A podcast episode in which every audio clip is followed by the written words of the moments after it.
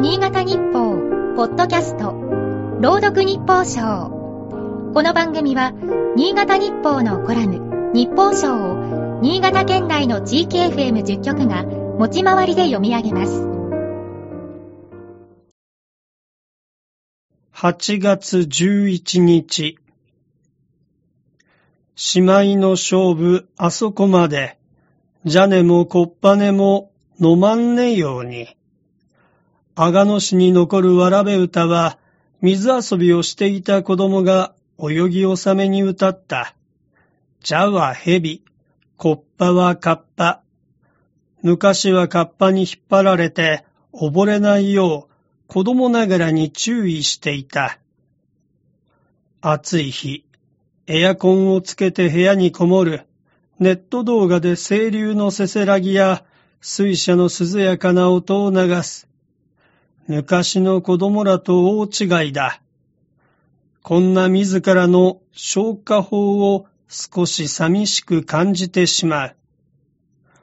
暑さしのぎに階段を聞く伝統がある。カッパはいたずら好きですぐ人に捕まるとんまな印象もある。寒気がするような化け物ではないが、夏を代表する水辺の妖怪には違いない。本県には多彩なカッパ伝説が残る。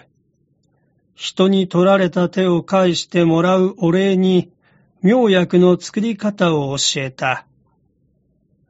江戸時代のそんな伝説が込められた湿布薬を、新潟市の猫山宮尾病院が1989年まで製造していたのは有名だ。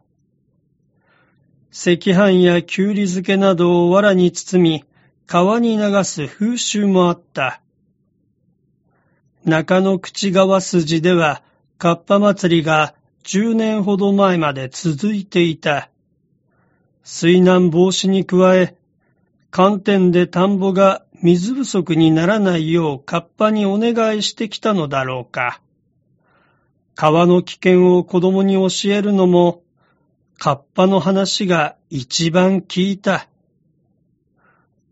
五泉市の民族学者、駒形聡さんによると、水辺が多く、稲作が盛んな本県は、カッパを特に敬い恐れた。